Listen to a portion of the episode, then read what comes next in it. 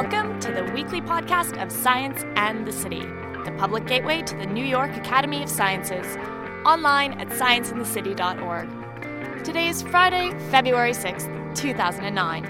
I'm Alana Rangi.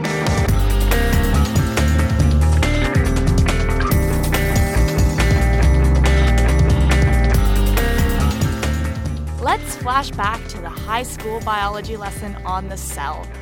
The blobular diagrams filled with organelles likely didn't strike you as that profound in 10th grade.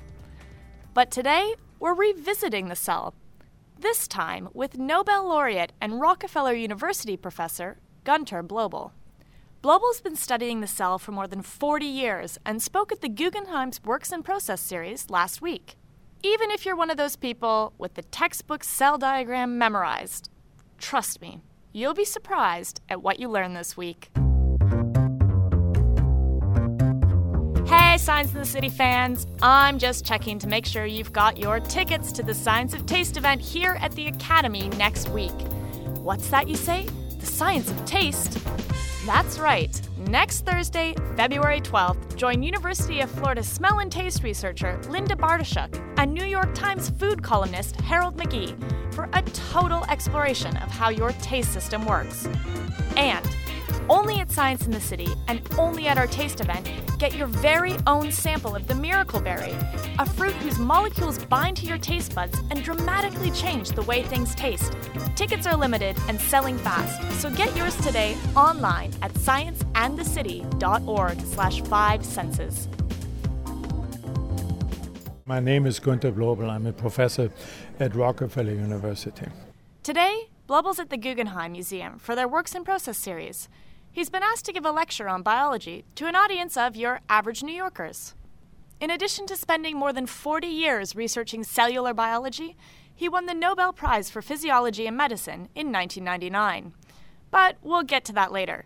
What I'm trying to do in this one hour to transmit some of the excitement that we have as biologists doing basic research in biologists. And what I have done in the last 40 years, I have looked at how cells work. There are basic mechanisms that are operative in plant cells, in bacteria, in animal cells, and in our cells. The universe is about 13 to 14 billion years old. Earth is about 5 billion years old, and cells arose about 4.5 billion years ago. We don't know exactly how they arose, but we have some ideas, and I speculated. The question really is how did macromolecules evolve? Proteins, nucleic acids, lipid molecules, the basic molecules that form a cell. And there was a brilliant experiment that was done in the 50s by a graduate student called Stanley in Urey's lab in Chicago, who took very primitive molecules such as ammonia, CO2, and methane and mixed them together and put high pressure and high temperature in a tube, and voila, at the end, he analyzed what came out. Amino acids, which are the building blocks of proteins, nucleotides, which are the building blocks of nucleic acids, and lipid molecules. So, the very basic molecules of life can be generated spontaneously, and were probably spontaneously generated in, under some conditions in very primitive Earth. And so, then the big problem is how did these molecules get together and form a cell? Because the cell has, is an enclosed organism, an enclosed structure that has a certain number of molecules, trillions of molecules, more than the budget deficit, uh, in a cell, in a little container. How do you get them in there? And how do you have the right concoction? First of all, I, I have to tell you that, of course, we now know that all cells come from pre existing cells. There's no cell made de novo. And so the cells that we have nowadays come from those cells that developed 4 billion years ago. No new cells, as far as we know, were made in these last 4 billion years. They all came from those cells, and the cells divided and divided, and while they were dividing, evolved. First, they lived alone as single cells, and then after 2 or 3 billion years, they developed surface properties which got them to aggregate and form multicellular organism, and this allowed a division of labor where certain cells could protect the organism against insult from the outside world, and there could be other division of labor up till man, where we have a very large number of cells alone in the brain, thousands of different cell types which have certain functions. Scientists know a lot about how a living cell works. Yet, to this day, nobody's been able to create a synthetic cell, or, in other words, a cell from scratch. This is largely because it's still unknown exactly how the first cells, more than 4 billion years ago, were formed. Blobel has some theories. What we have speculated is macromolecular evolution really occurred on a surface of a bubble. A bubble you can easily make from lipid molecule. Can, you can make it in a, in a test tube. You take lipid molecules, you sonicate them, and they form a little bubble. You have all seen soap bubbles, but the soap bubble is a little different structure than the structure of this bubble. I will not go into details. And these bubbles allowed to capture molecules and to concentrate them on the surface of the bubble and then to evolve them into larger molecules by polymerization of amino acids, of nucleotides, and form more and more complex molecules. And eventually, uh, these bubbles could then invaginate, invaginate and form a closed structure that had two membranes. It could maybe open and close again. This then is the beginning in this hypothesis of a two membrane cell, and then eventually the outer membrane was lost, and we got a single membraned cell. And many bacteria nowadays, so called gram negative bacteria, actually do have two membranes, and gram positive bacteria have only one membrane. So these are cells that, of course, have evolved too, but we have residues left of these sort of cells, and by studying them, perhaps we can get more insight into how these cells develop. Now, how did the more complicated cells develop from these very primitive cells which just had a membrane and had here indicating ribosomes and machines that make proteins, and here nucleic acid molecules that are attached to the membrane. And what we postulate is that the membrane invaginated and formed intracellular membranes in such a way that the nucleic acids, for instance, were all segregated into the nucleus by this membrane system called the nuclear envelope, and therefore segregating it from the rest of the cell. And that was important because nucleic acids, of course, are vulnerable to all sorts of damages and it was important to segregate them to keep them away from as many damaging insults as possible. And then there is another way of acquiring and complicating the situation, and that is the uptake of one cell by another cell.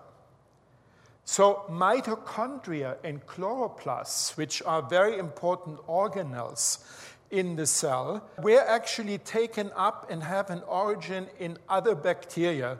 And so then you end up with two membranes, of course, the membrane of the host cell and the membrane of the bacteria. And you can call it, if you are fancy, xenoplasm, the foreign plasma.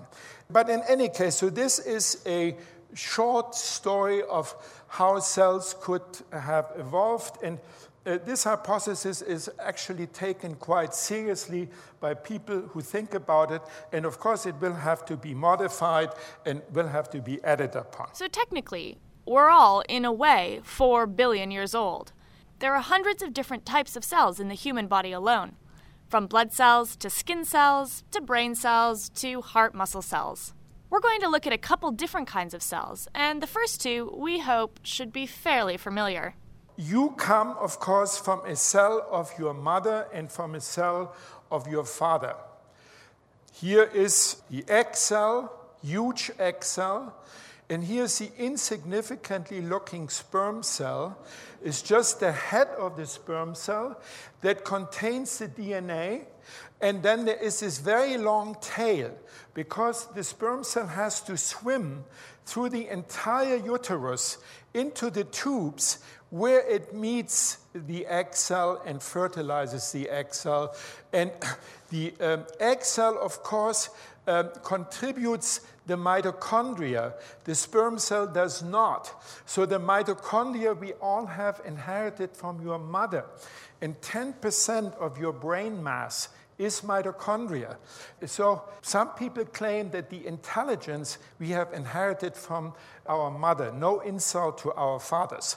But uh, because the mitochondria play such an important role in, in brain function. But anyway, so this uh, fusion process then creates the beginning of an organism. And then coming back to what I said in the beginning, so we all come from this one cell of a mother and a father.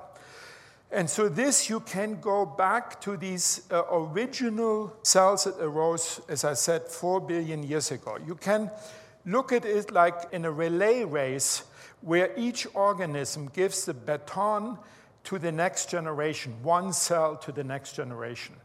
So, this happened, of course, many, many times. As we are all sitting in this room, we are all over 4 billion years old, representing 4 billion years of continuous cell division. Now, we are often not aware of it because we think of our father, grandfather, great grandfather, and some of us think about, do a sort, on sort of research, you know, uh, our ancestors in the 15th century and 12th century and so on and so on. Then it ebbs off. But we can be absolutely sure that we have this very, very long history, which we share with all organisms on this planet, with plants, with bacteria, and with animals. Now here you have a little bit closer look up uh, of this fusion. Here you see this long tail of the sperm cell and you see how the sperm cell head has already fused with the egg membrane and the DNA is being uh, injected into the cytoplasm of the egg cell. Just to give you an idea what actually happens, here you have an ovary and an ovulation, the egg cell is caught by the fimbria of the tubes. These are tubes, there are two tubes that are emanating from the uterus, and the sperm cells have to go up all the way to the uterus, have to go into the tubes. And here, when an egg cell is caught by the fimbria of the tubes from an ovary, then the fertilization takes place, and then the two nuclei form, and then cell division starts. You have two cells, four cells, eight cells, and so on and so on. So it takes about nine days before this small little embryo implants into the uterus. And these nine days are extremely important.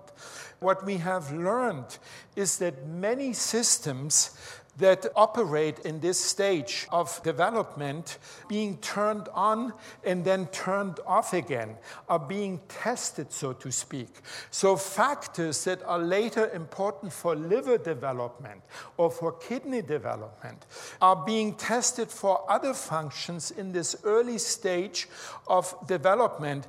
And if they don't function properly, if people cannot make a liver or a kidney or a brain, then the little blastocyst does not implant because it doesn't evolve uh, very much and is aborted, so to speak. A woman doesn't even know that it is aborted because it's a little cell clump that you can only see in the microscope. It turns out that many of these little embryos and blastocysts have defects, and therefore about 65%, and don't therefore uh, implant properly.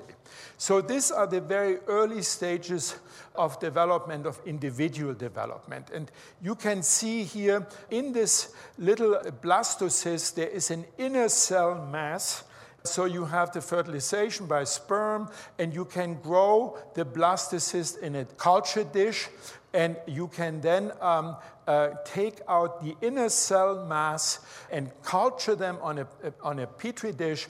And these are the so called embryonic stem cells. And you have heard a great deal of discussions about embryonic stem cells because the embryonic stem cells have the fantastic potential. They are pluripotent or totipotent because they can give rise to any other cell in the body, to neurons, epithelial cells, hepatocytes, kidney cells, whatever, whatever, whatever.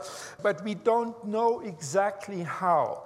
What people have done is they have added a cocktail of growth factors, and what they see, they see heart muscle cells, they see epithelial cells, they see other cells, but they don't understand the mechanism, the stages of development of these cells, and they are probably very complex and so, therefore, uh, the potential of these cells is enormous if we would understand. Imagine people who have diabetes and have lost all their beta cells in the pancreas. If we could replenish the beta cells in the pancreas, they wouldn't need insulin anymore. Or people who have Parkinson's disease and have lost some neurons in the brain, we could grow these neurons and could replenish them. This is for the far distant, for the far future. I'm just mentioning the potential, and this is why you hear so much discussion. But I give you also a little warning that we are far away from understanding it because it, many of the manipulations may also uh, end up converting some of these cells into tumor cells. And if you then transplant these cells in a patient, you may end up with tumors. So we have to understand much, much better what the mechanisms of these things is. But since you read a great deal about stem cells, I thought I would mention this. All cells are subject to mutations. And while we generally associate mutations with negative side effects like cancer or disease, in some cases, mutations actually work to our advantage. Take, for instance, a mutation found in red blood cells. This is a red cell looked by at its scanning electron microscopy, where you look at the surface of a cell, and a red cell looks like a penny, uh, and it has an indentation. And the sickle cell has one single amino acid mutation in globin, which is the principal molecule of the sickle cell. And that globin molecules are soluble molecules in the cytoplasm. And yet, this single mutation causes a shape change of the erythrocyte in these sickle cells. And these sickle cells, when they have to go to the very tiny capillaries, uh, they are much more fragile and they lyse. And therefore, these people are anemic, that have sickle cell anemia. But in evolution, to talk in evolution, this trait protected you from malaria because the malaria plasmodium could not enter, which is a protozoan, which is a single cell, could not enter a sickle cell. So that people who had that trait had an advantage surviving to the productive age, reproducing, uh, not living perhaps as, uh, of course, not living as long as people who had normal cells, but still be able to reproduce and being resistant to uh, malaria. And uh, there are such many mutations in uh, human cells that provide, uh, have the positive side of the coin have an advantage, protect you against diseases. Uh, for instance, cystic fibrosis mutation protects you against cholera. So if you have a cystic fibrosis mutation, a mutation of one single amino acid in one chloride channel in the plasma membrane, uh, that mutation protects you against cholera. So again, these people could uh, survive cholera epidemics much better than those people who didn't have the mutation. While on the subject of blood, our white blood cells are responsible for fighting infection and bacteria that get into our bodies. A single white blood cell can locate, chase, and destroy multiple bacteria. And while white blood cells make up only about 1% of our blood, they're capable of keeping us, on the whole, pretty healthy. Here I'm showing you another movie, and that shows you a little bit about the eukaryotic world. This is a white blood cell that is dealing with four bacteria that you can see here. And the bacteria secrete something or have something on the surface that the white blood cell recognizes. So it is attracted to the bacteria, of course, with the idea to eventually engulf the bacteria. The bacteria randomly moves around, but the white blood cell is always uh, trying, uh, voila, here it is, it got caught and now goes into the interior of the white blood cell. And there it is meeting an acid shower and digestive enzymes, and it is degraded. But there are bacteria, they are very smart too, they have involved too. So, tubercle bacilli or uh, leprosy bacilli, they survive in this environment of these acid bath and these digestive enzymes, an organelle called the lysosomes, and actually thrive in it. So that bacteria, of course, have evolved too in this eternal fight between these various cells. And so, therefore, we have challenges that are very big. Tuberculosis is an incredibly prevalent disease, and it's, uh, we are running out of drugs, and we have a tremendous problem in dealing with the tuberculosis challenge. And some of these reasons is because they are thriving within these neutrophils, these leukocytes. So every new cell in our body comes from an old cell. Millions of our cells die every day. And cell death is actually just as important as cell division or reproduction. I've not talked much about cell division, which is a very complicated process, but cell division is always development of an organism is also accompanied by programmed cell death. The fact that death of a cell is a genetically programmed mechanism has only been discovered uh, 10, 15 years ago, and the Nobel Prize has been given for, for that work to Sidney Brenner and to Horvitz. And they have found a genetic program for that. And here I'm just showing you uh, how cells die. You have, for instance, here, this cell and this cell eventually are going to die. They're going to shrivel up they're shriveling up. DNA is degraded. You can see how they shriveled up. And the bystander cells um, eat them up and digest all the material that is in these cells and use them again, the amino acids and the nucleotides. And here, so this is programmed cell death that occurs as you are sitting here. Thousands and millions of your cells are actually being born as you sit here by cell division, and others are dying. So there is an equilibrium between cell birth and cell death. Cells that are damaged and have undergone certain mutations, and very often also cancer cells, uh, are dying. Uh, but some cancer cells have developed mutations that they don't die that readily. And these mutations and these mechanisms of cell death, therefore, are very important also in cancer therapy in the future because uh, the cancer cells are more resistant to cell death. Blobel's own cellular research got him the Nobel Prize in Physiology and Medicine in 1999.